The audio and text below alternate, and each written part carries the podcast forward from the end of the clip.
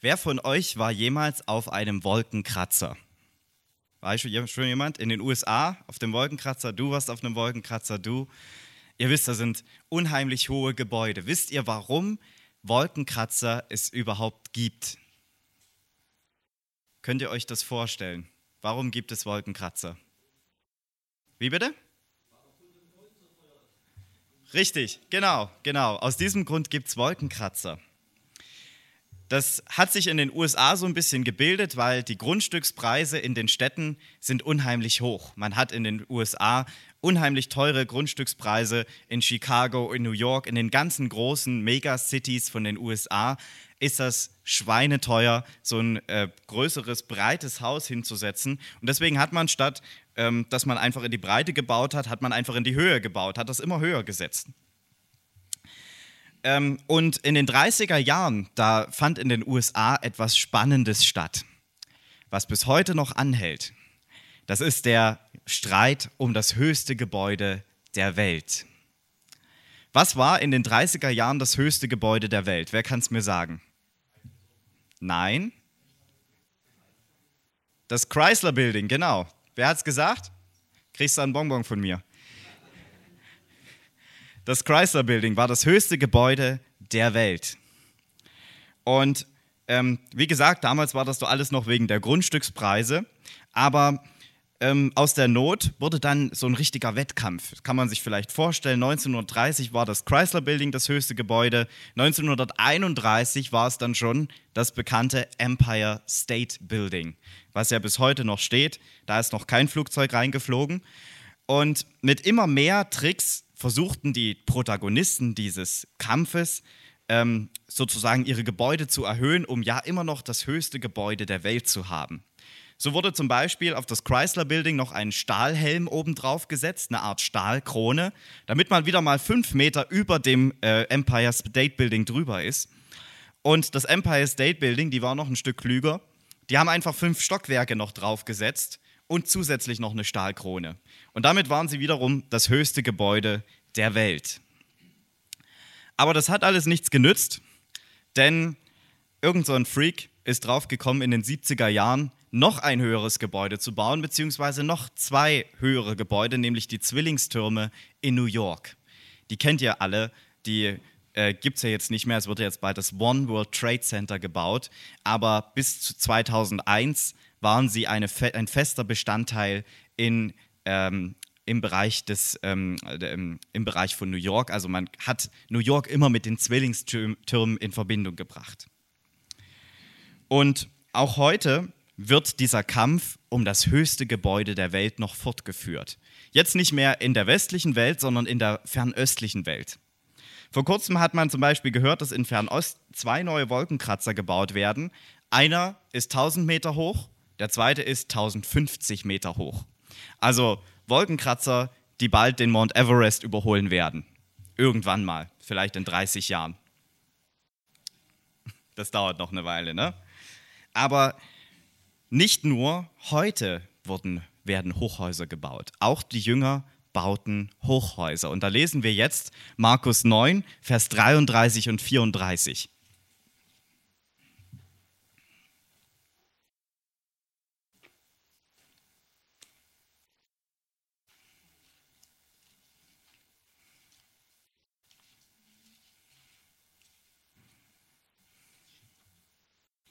Markus 9, Vers 33 und 34.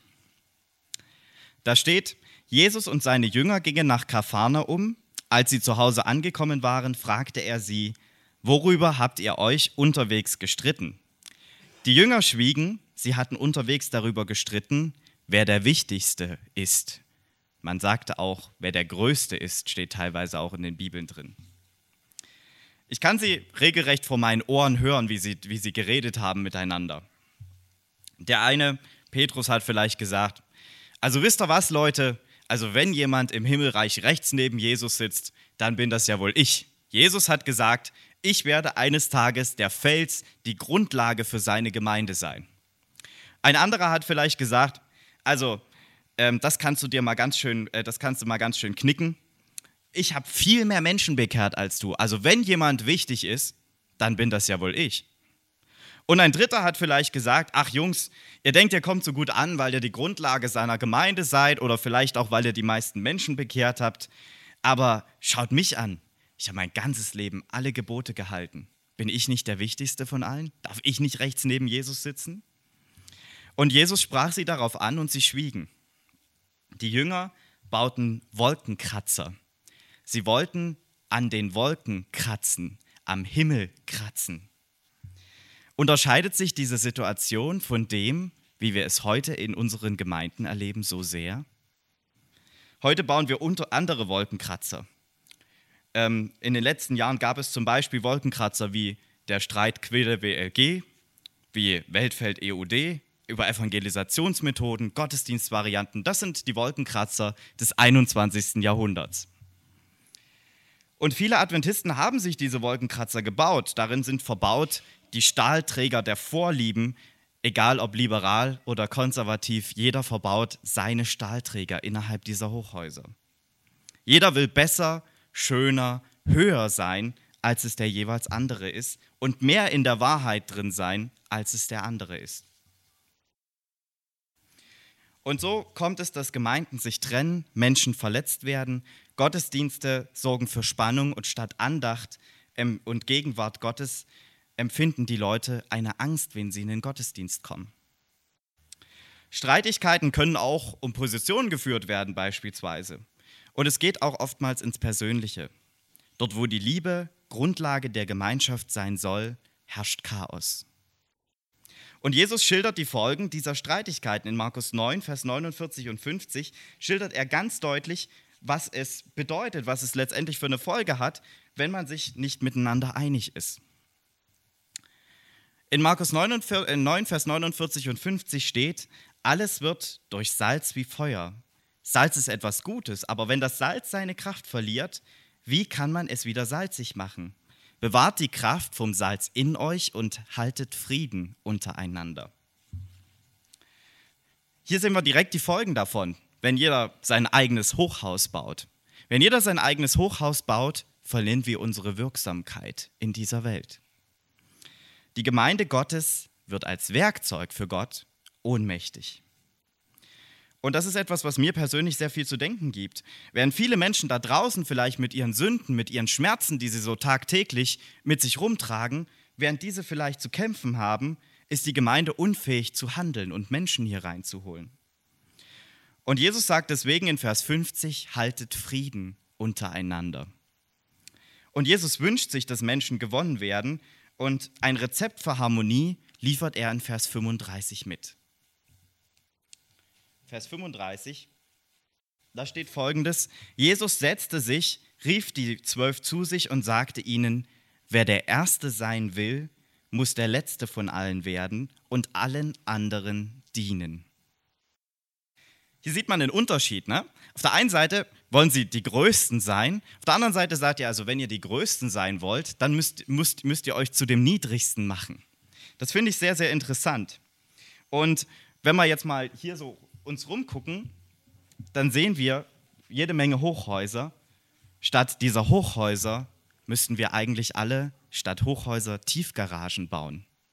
Also so richtig in die Tiefe gehen, uns unter die anderen stellen.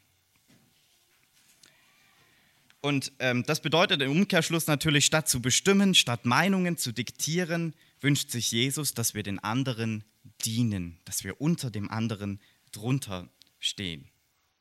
Und hier muss Jesus als Vorbild dienen. Er hat uns schon das in vielen verschiedenen Varianten gezeigt. Bei der Fußwaschung zeigte er, dass er vielmehr Diener sein will als Bedienter. Er hat sich unter den jeweils anderen drunter gestellt. Er diente seinen Jüngern, indem er sie an seinen Wahrheiten teilhaben ließ. Er diente allen Menschen, indem er sich ihrer Sünden annahm, ihrer Wunden annahm, für sie ans Kreuz ging, indem er Menschen heilte, indem er Menschen verteidigte, denen Unrecht getan, wurde. Und als allerwichtigstes, Jesus stellte sich unter den Willen Gottes und betete und fragte Gott, das alles machte, machte ihn zum wirksamsten Salz, was man auf dieser Erde überhaupt bekommen kann. Wollen wir das Salz für die Erde sein, von dem Jesus spricht? Wollen wir uns dafür nutzen lassen, dass wir Menschen für ihn erreichen, dann lasst uns demütig gegenüber unseren Geschwistern und den Menschen da draußen sein. Dann sollten wir die Ellbogengesellschaft aus der Gemeinde rausschmeißen. Lasst uns aufhören, die eigenen Interessen durchzudrücken, damit wir uns, wie es beim Turmbau zu Babel steht, wo ja auch ein Hochhaus gebaut wurde, einen Namen machen. Das richtige Liederbuch, die richtige Lektion oder Gottesdienstform, das sind alles Randfragen. Wichtig ist, dass Jesus, wie man das hier auch sehen kann, zwischen den ganzen Hochhäusern, dass er im Mittelpunkt steht, dass er das höchste Gebäude in unserer Gemeinde ist. Wenn Frieden Realität werden soll, dann ist es Zeit anzufangen. Ich habe mir hier drei Punkte aufgeschrieben, wie wir vielleicht dahin kommen können und habe diese drei Punkte mit jeweils drei Stichpunkten belegt. Das erste ist, wir brauchen eine tägliche Begegnung mit Jesus. Und das passiert, indem wir, wie wir das heute schon gemacht haben, in der Bibelschule das Evangelium lesen und uns damit beschäftigen. Indem wir darum bitten, dass Gott für uns seine Liebe für andere schenkt. Also, dass wir den anderen lieben können, ist auch irgendwo ein Gottesgeschenk, finde ich. Und beides zusammen schafft die Grundlage für ein gutes Leben in der Gemeinschaft. Dann das zweite ist natürliches Interesse an unseren Gliedern.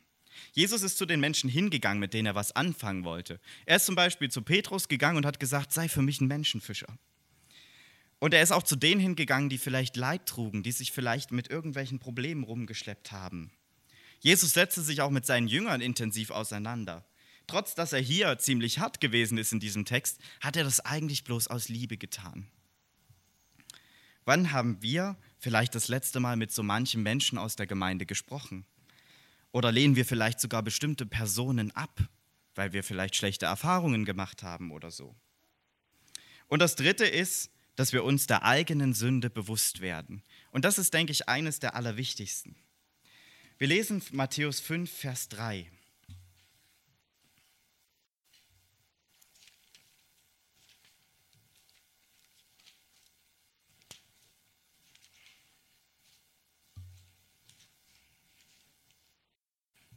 Matthäus 5, Vers 3, da steht, Glückselig sind die, die wissen, dass sie vor Gott arm sind, denn ihnen gehört das Himmelreich. Was heißt es, vor Gott arm zu sein? Vor Gott arm zu sein oder erkennen, dass man vor Gott arm ist, bedeutet seine eigene Hilflosigkeit zu erkennen, seine Angewiesenheit auf Gott zu erkennen, dass man sozusagen selbst ein Sünder ist, der ohne Gott nichts anfangen kann und wo wir ohne Gott in dieser Welt auch nichts anfangen kann. Jesus sagt, die Menschen, die erkannt haben, dass sie vor Gott arm sind, die kommen ins Himmelreich. Wenn wir uns dessen bewusst werden, dann fangen wir nicht an, andere zu verurteilen oder bestimmen zu wollen, sondern wir begegnen uns in Demut. Lasst uns als Gemeinde und Jugend gemeinsam, als Gemeinschaften und äh, wieder Salz für Jesus werden. Wir möchten gern, dass wir alle eine einträchtige Gemeinde sind, die miteinander in Frieden und Liebe lebt, sich gegenseitig akzeptiert und die Jesus als Mittelpunkt hat. Dankeschön. Amen. Vater im Himmel, hab Dank, dass du uns diesen Sabbat begleitest. Hab Dank, dass du immer bei uns bist und dass du uns nicht von der Seite weichst. Herr, ich bitte dich, dass wir die Liebe ganz groß schreiben, die Liebe zu dir und auch die Liebe zu unserem Nächsten in unseren Gemeinden. Hilf, dass du der Mittelpunkt unserer Arbeit und unseres Gottesdienstes und aller Dinge bist, die wir tun. Hilf, dass wir uns untereinander akzeptieren und lieben, so wie wir sind. Dass wir nicht, dass wir nicht der Größte sein wollen, der Wichtigste, der am Himmel kratzt, sondern dass wir stattdessen Tiefgaragen bauen und anderen dienen. Herr, schenk uns das Bewusstsein dafür und schenk uns jetzt noch einen schönen Sabbattag. Begleite uns auf unseren Wegen und segne uns bei allem, was wir tun. Amen.